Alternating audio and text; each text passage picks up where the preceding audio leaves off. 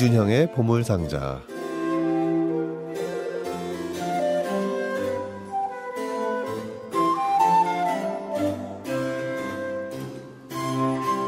매주 수요일 이 부는 보물과도 같은 클래식 음악을 다양한 주제로 만나보는 시간이죠.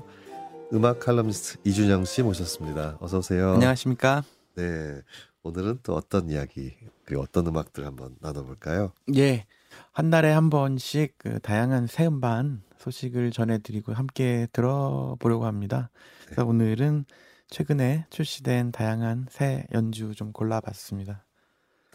네, 어, 새로 나온 음반들이군요. 네. 네. 처음 소개해 주실 음반은요? 네, 프랑스 테너 어, 벤자민 베르나임입니다. 이제 아리아집을 냈는데요.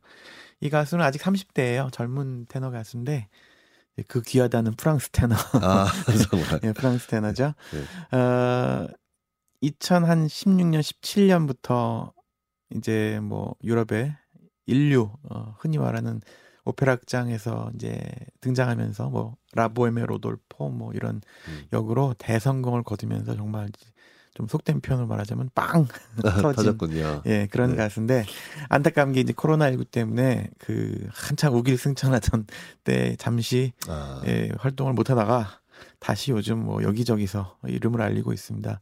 특히 뭐 라보엠의 로돌포나 뭐 라트라비아타의 그 제르몽 같은 역에서는 아주 뭐 음. 뭐 여기저기서 굉장히 러브콜을 받고 있죠. 예. 아, 그렇군요. 순수 프랑스인인가요? 어, 벤자민 베르나임? 이름 보면 그런 것 같진 않죠. 그렇죠. 근데 네. 파리 태생이더라고요. 아, 네. 네. 근데 말씀하신 대로 이름 보면 독일계가 아닌가 싶은데. 그러게요. 예, 예, 잘 모르겠습니다. 아무튼 그 굉장히 리리코, 네네. 어, 아주 서정적이고 가벼운 목소리로 원래 프랑스 이십 세기 초까지 그런 테너들이 많았는데 음. 최근엔 조금 이제 맥이 끊긴 것 같다가 아주 각광을 받고 있습니다. 아, 그렇군요. 이번에 네, 베르디 또 바그너 뭐 이런 자기가 본래 이제 유명해진 배역보다는 조금 무거운 배역들도 이제 도전하고 네. 있는 것 같은데 한 곡 들려드릴까요? 네. 예, 베르디 오페라 시실리 섬의 저녁 기도 가운데서 오 내가 흠모했던 그대를 골라봤습니다. 벤자민 베르나임의 노래 프레, 프레데릭 샤슬랭이 이끄는 볼로냐 오페라 극장 오케스트라 연주로 들려드리겠습니다.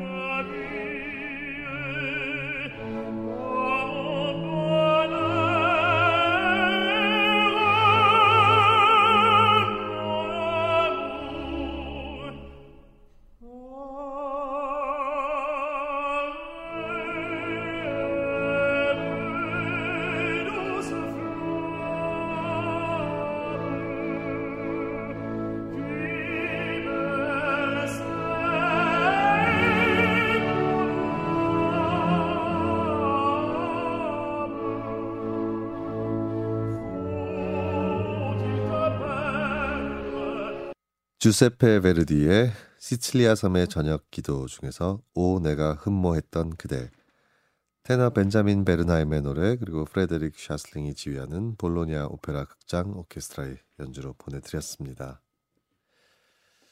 네, 다른 연주자들도 그렇지만 특히 가수, 성악가들은 이렇게 하룻밤에 스타가 되는 경우가 많은 것 같아요. 네. 왜 그럴까요? 어떤 계기가 있었죠? 되게 그렇게? 이제 어, 다른 연주자들도 있지만 가수들은 이게 아무래도 몸이 아끼다 보니까 갑작스럽게 뭐 몸이 안 좋다던가 뭐 이런 경우로 이렇게 취소하면은 이게 대역, 대타로 대타. 예. 네. 항상 오페라에는 이렇게 대역 가수들이 준비돼 있잖아요. 네.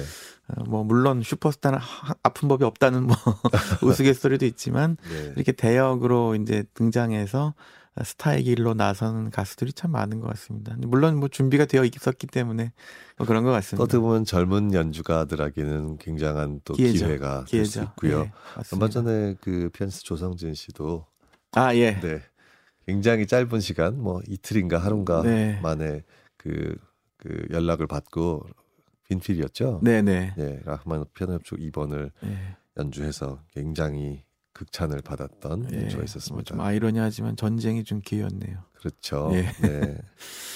네, 이어서 새 다음 새 음반입니다. 일본은 특히 여러 가지 면에서 좀 어, 개성이 있지만 우리나라와 다른 점 중에 하나가 시대악기 연주가 굉장히 일찍부터 활성화되었다고 네. 할 수 있는데요. 우리나라는 사실 구십 년대, 팔십 년대 후반, 구십 년대 되어서야 이제 외국에서 공부하고 들어오시는 그 시대악기 연주자들이 하나, 둘, 한 분, 두 분 나타났는데 일본은 이미 오십 년대부터 네. 그런 연주자들이 있었고 또 그런 그 책들, 네. 자료들, 문서들도 일본어로 꾸준히 번역이 되어서 굉장히 앞서 나갔어요. 그래서 그런지 이제 세계적으로 이름을 이제 날리는 그런 연주자들도 우리보다 먼저 네. 더 일찍 많이 등장했는데 그 중에 한 명이 바이올리니스트 료 테라카도입니다. 바로크 바이올린 연주자 가운데에서 손꼽히는 이제 대가죠. 아. 이제 뭐 기량이 가장 무르익을 그런 나이인데 이번에 에, 하프시코드 연주자 이자 겸 지휘자인 파비오 보니초니와 함께 드디어 바흐의 바이올린과 하프시코드를 위한 소나타를 전곡을 녹음을 시작했습니다. 그래서 국내외 많은 애호가들이 지금 주목하고 있습니다. 아, 네, 굉장히 기대되는 음반입니다. 들어보고 싶네요. 네. 오늘은 그래서 이 일 집 가운데서 바이올린과 하프시코드를 위한 소나타 이 번 A장조 바흐 작품 번호 천십오 번이죠. 그 가운데 첫 번째, 두 번째 악장 이 두 악장을 들려드리겠습니다. 료 테라카도의 바이올린, 파비오 보니초니의 하프시코드 연주입니다.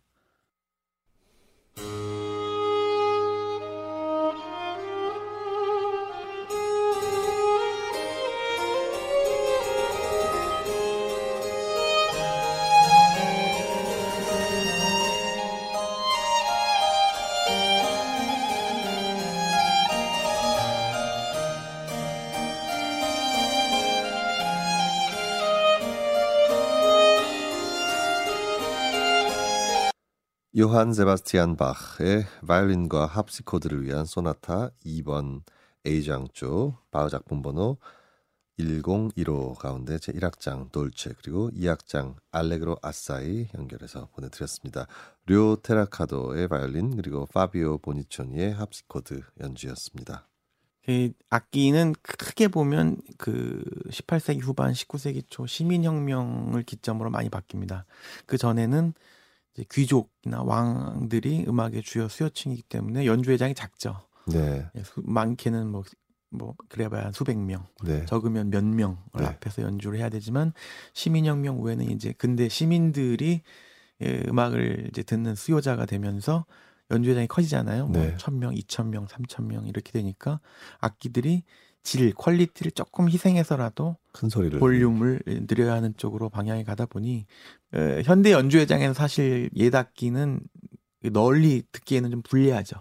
아. 조율도 자주 해야 되고 그렇군요. 그렇지만 이렇게 음반인 경우에는 사실 어떻게 보면 녹음이 바로크 네. 악기, 옛 악기들의 부활을 도왔다고 할 수 있겠어요. 음. 아, 이제 음량에 신경을 쓸 필요가 없는 에, 녹음에서는 사실 이런 악기들의 장점이 더 살아날 수 있죠. 네. 악기도 그렇고 또 그 연주법 자체도 차이가 많이 나서 네, 지금 그렇죠. 들어보니까 뭐 거의 비브라토를 거의 쓰지 않는 듯이 네, 보일 비브라, 정도로 비브라토를 네. 이제 표현의 수단으로 쓰는 거죠. 중요한 네. 부분에서만 이제 힘을 강조할 부분에서만 쓰는 네. 그런 의미에서는 사실 비브라토 자체도 소리를 크기 위해서 만들어낸 거거든요. 네. 네, 비브라토를 걸면 소리가 커지니까. 네. 네. 또 그렇게 해서 또 이렇게 정제된 듯한 네. 그런 아, 매력이. 또 따로 있는 것 같습니다. 각자 장단점이 있는 것 같아요. 네. 네, 또 다음 곡은 어떤 음반 준비해 주셨나요? 예, 다음은 뭐 우리 시대의 프리마돈나 중에 한 명이죠. 예, 메조소프라노 조이스 디도나토가 새 음반을 냈습니다. 네. 디도나토는 최근 들어서 다양한 방면에 좀 관심이 있는 것 같아요. 그래서 어, 음반이나 연주회 프로그램을 봐도 뭐 평화를 위한 뭐 프로그램, 음. 그다음에 생태계나 자연을 뭐 또 묘사한 프로그램 이런 식으로 좀 주제를 정해서 연주회나 음반을 만들고 있는데 이번에 새 음반 역시 요즘 이걸로 이제 투어도 다니더라고요. 근데 네. 역시 이번 프로그램 역시 뭔가 사람의 꿈, 희망, 또 자연 이런 거, 죽음 이런 것들을 주제로 삼아서 그걸 이렇게 목걸이처럼 연결한 그런 프로그램의 음반과 연주회를 선보였습니다. 네, 어떠한 의식을 가지고 또 이런 활동을 하고 있는 그런 것 같아요. 네. 네. 구스타브 말러의 작품. 네, 이번 그렇죠? 음반에는 바로크부터 현대까지 다양한 곡들이 담겼는데 네. 그 중에서 어, 아주 청취자분들도 좋아하시고 유명한 말러의 그 루케르트 가곡집 가운데에서 나는 세상에서 잊히고 이벤데어 벨잡 앞한덴 게코멘 이 곡을 음. 들려드리겠습니다. 메조소프라노 조이스 디도나토의 노래 막심 에멜리아니아 셰프가 이끄는 일 포모도로, 포모도로는 황금사과라는 뜻이죠. 이 단체 이름인데 이 단체의 연주로 들려드리겠습니다.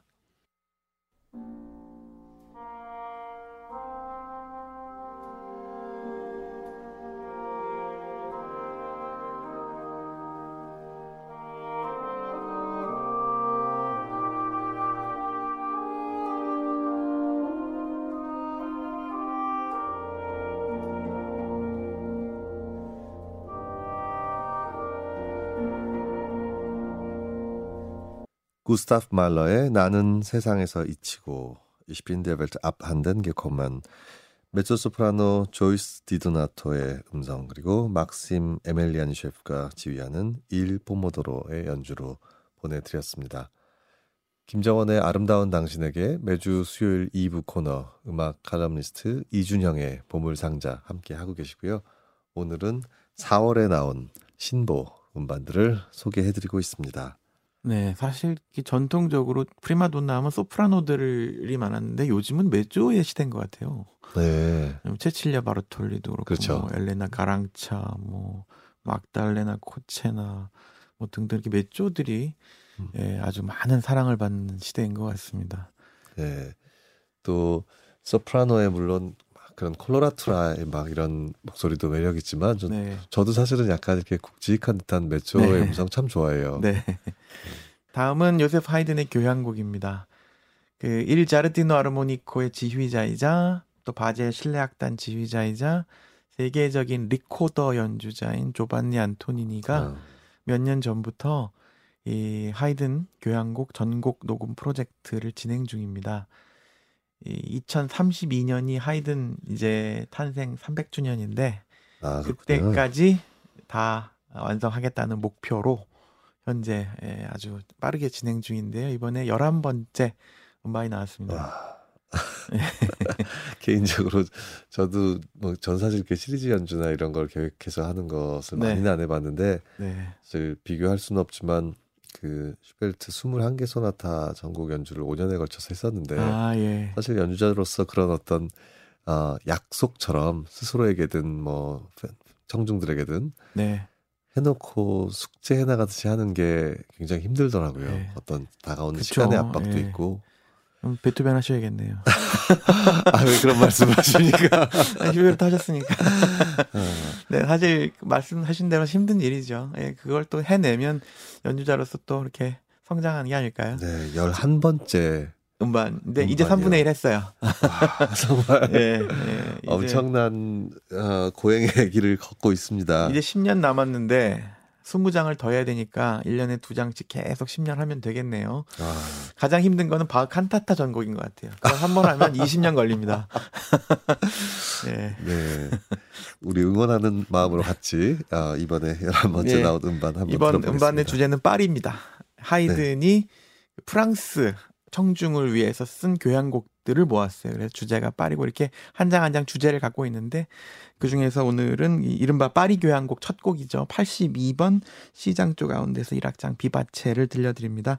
조반니 안토니니가 지휘하는 바젤 실내악단 연주로 들려드리겠습니다.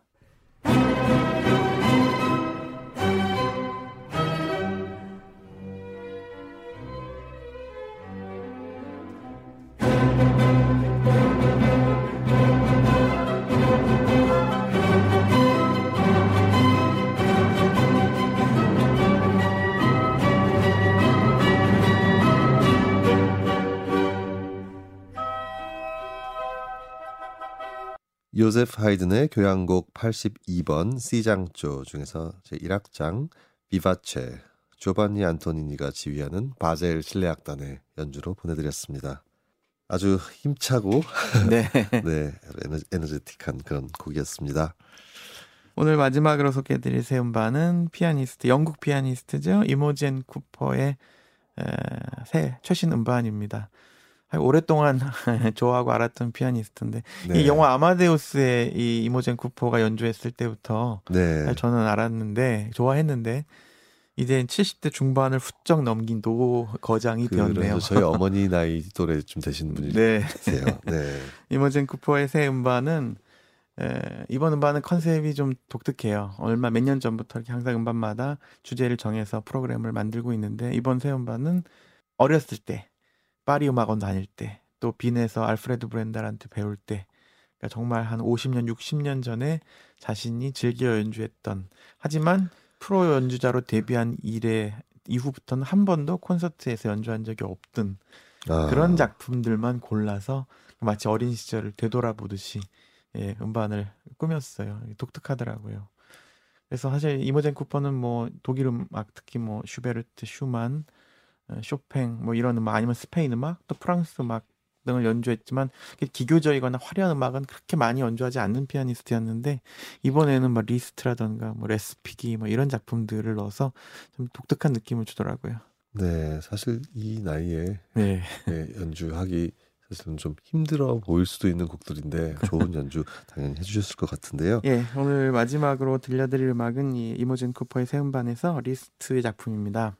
리스트가 이런 오페라 환상곡을 많이 썼죠. 그렇죠. 도니체티, 루치아 디 람메르모의 추억이라는 작품을 오늘 마지막으로 들려드리면서 인사드릴까 합니다. 네, 음, 이준형의 보물상자 마지막 곡은 광고 후에 보내드리고요.